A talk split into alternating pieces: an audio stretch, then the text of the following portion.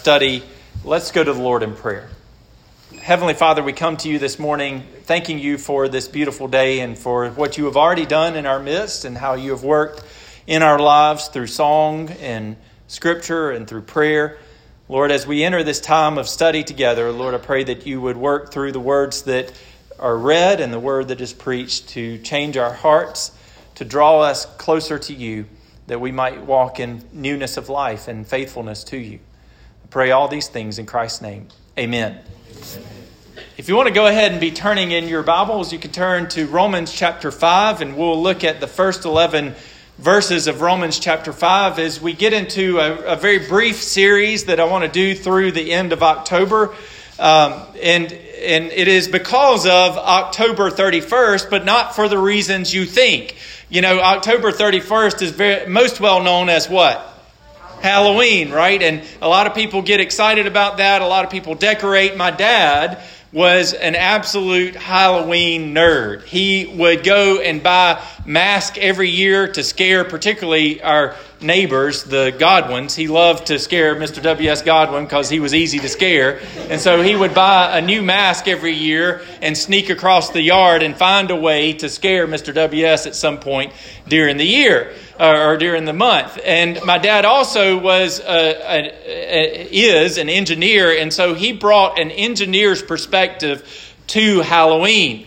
And he would rig up some new fandangled thing during the Halloween season, and when kids would come to trick or treat, he would scare them with his engineering prowess. So one year we built this uh, this monster basically that was sitting on the rocking chair on our porch and he rigged an intercom into the monster so that when you walked up and looked at the monster you could actually speak through the monster to whoever it was whoever came up there. And we watched kids literally clear the railing of our porch to get away from the monster. But my dad took all sorts of uh, crazy approaches to halloween because he loved the, the, the Halloween season. He loved to scare people. To this day, my kids can tell you he enjoys a good scare.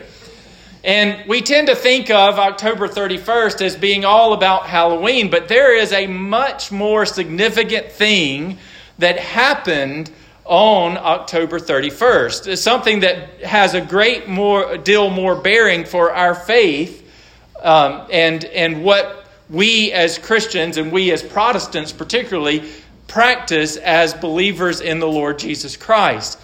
And so, over the next three weeks, I want to look at this big event that happened in church history on October 31st as we come to understand what it means. On October 31st, in the year 1517, there was a Roman Catholic monk, an Augustinian monk named Martin Luther, who had a complaint, or actually had 95 complaints, against the Roman Catholic Church. He had 95 questions, or what came, came to be known as the 95 Theses, that he took and he nailed to the, door, the church door at the church in Wittenberg.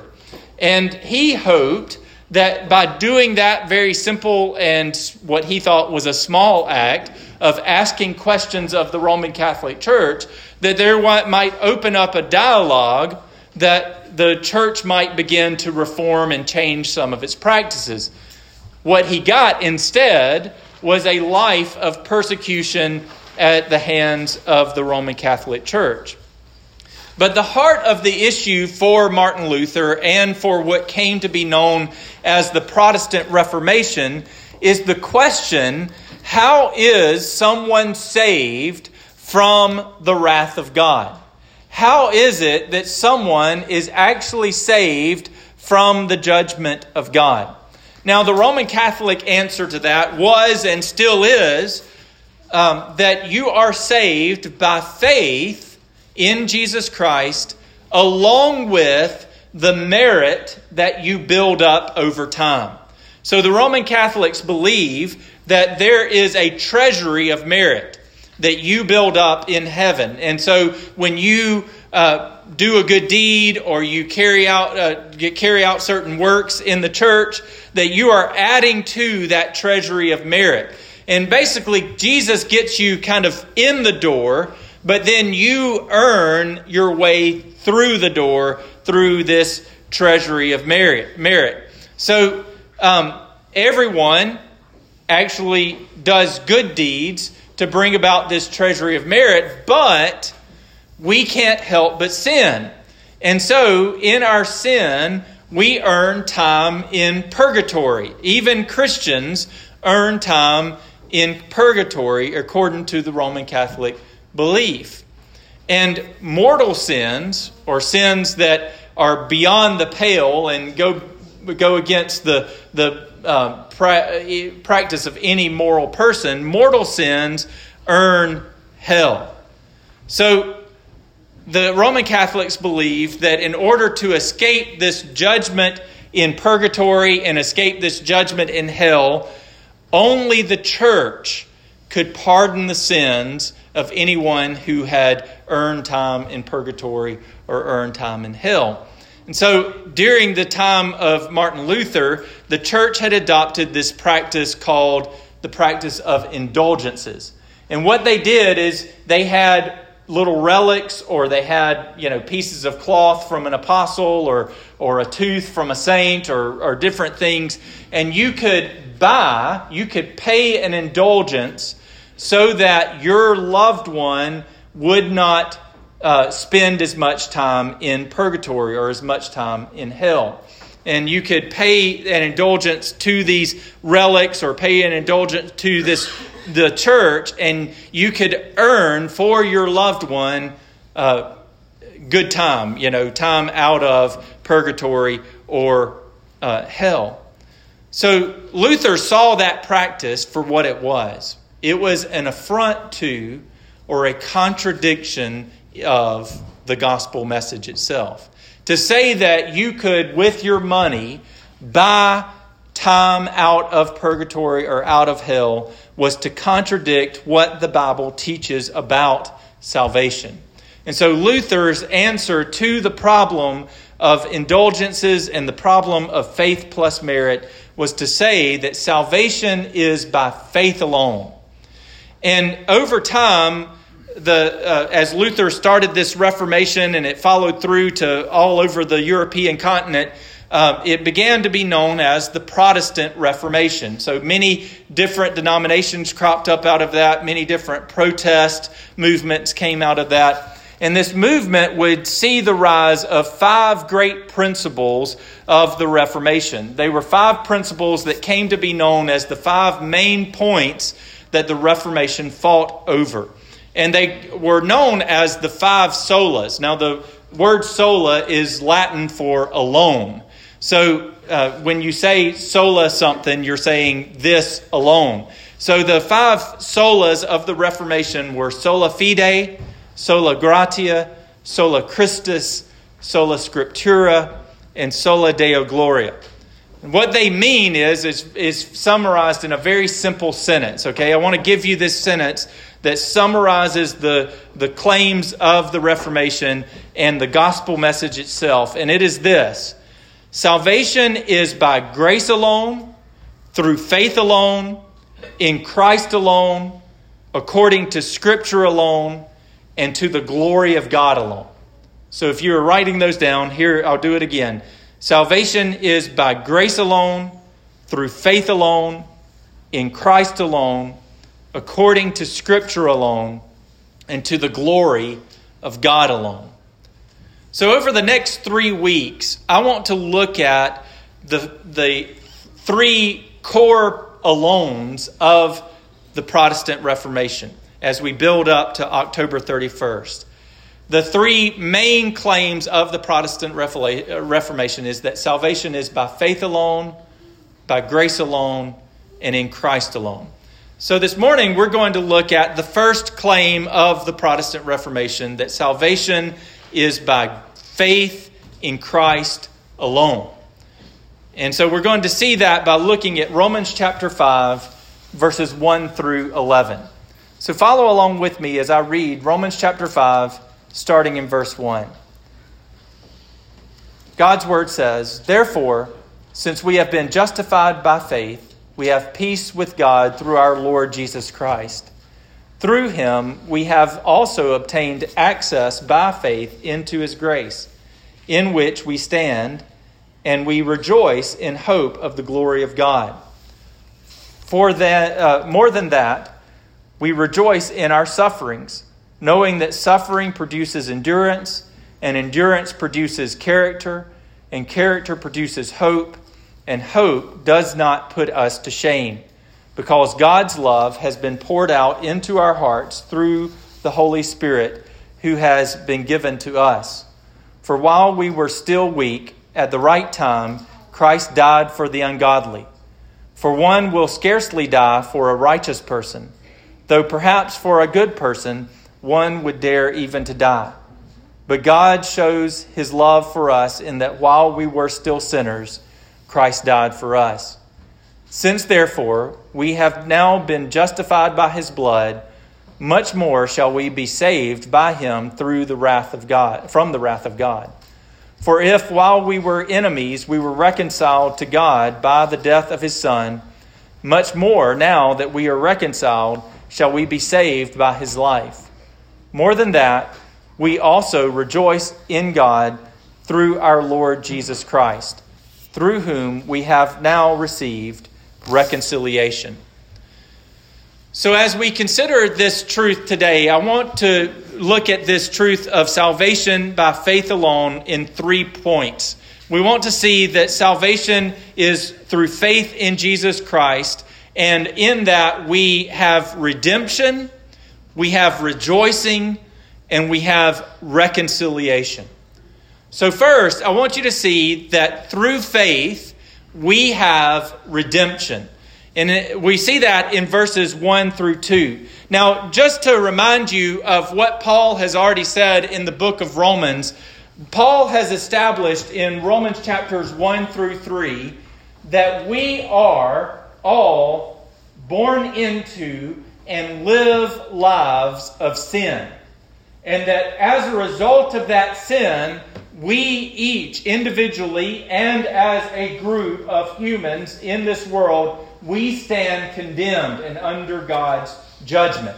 That there is nothing we can do to escape the judgment that God has for this world because everyone is a sinner. But then, starting in chapter 3 and all the way through chapter 4, Paul establishes that there is a justification, a, a standing before God that doesn't come by result of our works, by the things that we do, because everyone is condemned. We can't do enough good works to earn God's salvation. But there is a justification that comes by another means, and that is that we are justified by faith. We are justified by trusting in the promises of God. And so we are redeemed not because of the things that we do, or we have redemption not because of the things that we do, but because of what Christ has done for us. And there are three ways that Paul says that we are redeemed. And we see that in these first two verses of Romans chapter 5. First of all, Paul says that we are redeemed through justification. Now, that's a big word, but it's a good word. And we need to remember what this word what means. And in the Greek, this word is dikaio, and it means to be declared righteous. So I want you to just imagine for a second that you and I are all in a courtroom, and we are standing before the great judge of the universe. And the uh, prosecutor stands to our left, and he begins to lay out the case, and he gives the, the most hardline, clearest case against us. He lays out every single thing we have ever thought or said or done that is against the law. He lays it all out. And by every bit of evidence that is stacked up against us, we stand guilty. But when it comes time for the declaration of judgment against us, the judge has us stand up and he looks us in the eye and he declares not guilty. That is the idea of justification. We are declared not guilty, not because of our own works, but because of the works of another. Not because of our own righteousness, but because of the righteousness of another. You see, Romans chapter 3, verse 23 declares that all of humanity is sinful. And Romans chapter 6, verse 23 says that the wages of sin is death. But the Romans chapter 23 has an important, uh, Romans chapter 6, verse 23 has an important but there. It says, But the gift of God is eternal life through Jesus Christ our Lord. Though we stand guilty before God by our works, yet there is work that is done by someone else that makes us righteous, that declares us righteous. Because of what Christ has done for us and our faith in his work, God declares us not guilty. And there's a note that I want to make about the idea of justification. We are not justified even by our faith. I want you to understand that our faith is not a work that we do. It is not as though we say, Well, I didn't do very good, but I had a good heart, so therefore you ought to accept me. Or I didn't do very good at, at being obedient, but because I did this one thing, you ought to accept me. Our faith is the conduit, the way that we receive the righteousness of Jesus. It is not the work that we do to have righteousness. So let me give you an analogy. Imagine that we're driving by a newly painted house. And this house is, is painted very well. It's a beautiful color. We really are, are, are both looking at it and we're just admiring it. And I say, man, look at the brush on that house. Would that make any sense?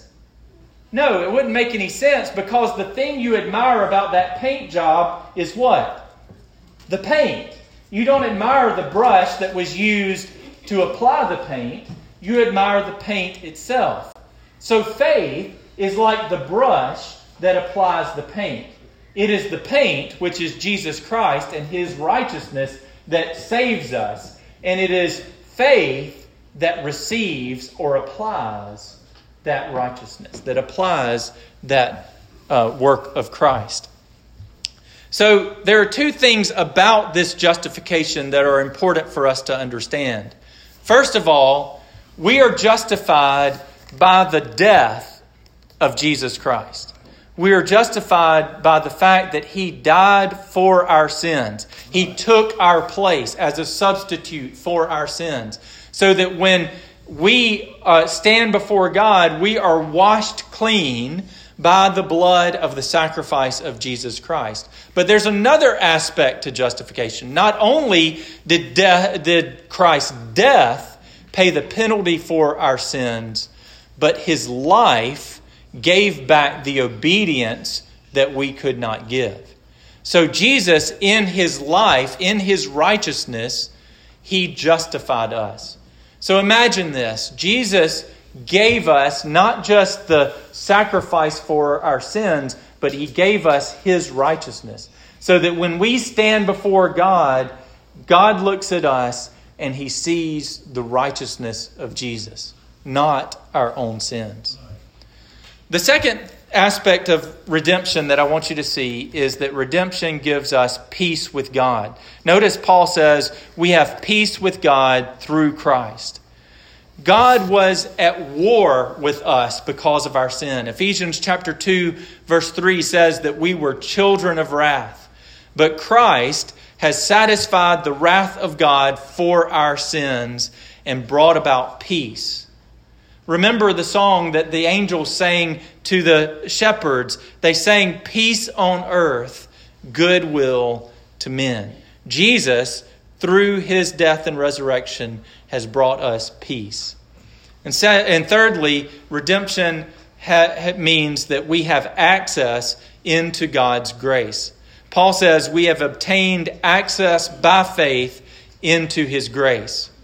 Not only have we been declared righteous by the king, and we have entered into peace with the king, but now we have favor with the king. That's what the word grace means is that we have favor with God through what Jesus has done. To be in favor with the king was to have access to his royal palace, to be in full, uh, to have full access to him, and to be in under his blessings. And because of what Christ has done uh, and our faith in him, we have full access to all of the heavenly blessings in Jesus Christ. And then the second thing that I want you to see about faith is that through faith we have rejoicing. Notice in verses 3 through 8, Paul says that our faith in Christ is also the reason for us to rejoice, even when we face trials. Paul says that we can rejoice because we know that we have the grace of the King and that we have been forgiven by the work of Christ. So we know that regardless of the suffering that we face, regardless of what comes to us in this world, the King is still in control and he loves us and he has saved us by his grace. We know that the Lord allowed that suffering that we are facing because it produces better character for us. And we can suffer because we have been given hope through his Spirit. Now, there's a tendency that I have noticed when people suffer um, that they tend to think that God has forsaken them in some way. We tend to think that maybe we're suffering because we're in some way unworthy of God's grace, that we have done something wrong or that we just weren't good enough. Or we can come to think that because uh, we're no longer able to do the things that we used to do, maybe we have a, an ailment that dis- is causing us disability, that we can feel useless. And because we feel useless and we're not able to do what we used to do, then therefore we are, are not part of God's kingdom anymore and we're not under his grace anymore. But Paul reminds us in verses 7 and 8 that God didn't send his son to us when we were pretty and healthy and wealthy and able to do things. Christ died for us, notice what he says in verse 8, while we were yet sinners. Christ died for us at the moment of our most unworthy position to Him. Therefore, if God would love us, even while we were sinners, separated from Him, why would we think that our suffering can separate us from the love of God? It can't. The last thing that I want you to see about faith is that through faith we have reconciliation. And we find that in verses 9 through 11. Not only have we received redemption and a reason for rejoicing, but we have also received reconciliation. And Paul says that Christ has not just given us his righteousness and brought peace and grace to us, but he has restored the relationship that we had with God before the fall. He has restored the relationship between us and God that was broken by the fall. Ephesians chapter 1 verse 5 says that we have been adopted through Christ. That by the grace of Jesus and through faith in him, we are not just subjects of a gracious king, but we are his children. Our position has changed from those who are slaves to sin to those who are children of the Most High God. And we have a royal inheritance. Now, there are all kinds of problems in this world that are, are, are due to broken relationships. We have problems that are due to our own selfishness, and because of our selfishness, we have relationships that are broken. We have problems that are due to an, our abuse, and we can't treat each other as valuable human beings, and therefore we abuse one another, and because of that, we have broken relationships. We have problems with relationships due to our despair and our loneliness and our depression. We have problems with relationships because of rage and hatred and our own judgments of other people. But God in Christ has restored and reconciled us to God, and therefore we can be reconciled to other people. We can forgive, we can love, we can restore relationships because we have been restored to God. And we have a beautiful picture of what faith means today. In just a moment, I'm going to go back here with Lincoln and we're going to have a baptism. And this baptism is a beautiful picture of what faith looks like. This baptism is a marker of faith. That just as Lincoln goes through the waters of baptism, so will he one day rise from death to life. He has placed his faith in what Christ has done and what Christ will do. And like the rest of us who trust in Jesus Christ, he waits for the day of that fulfillment. Won't you trust in Jesus Christ today?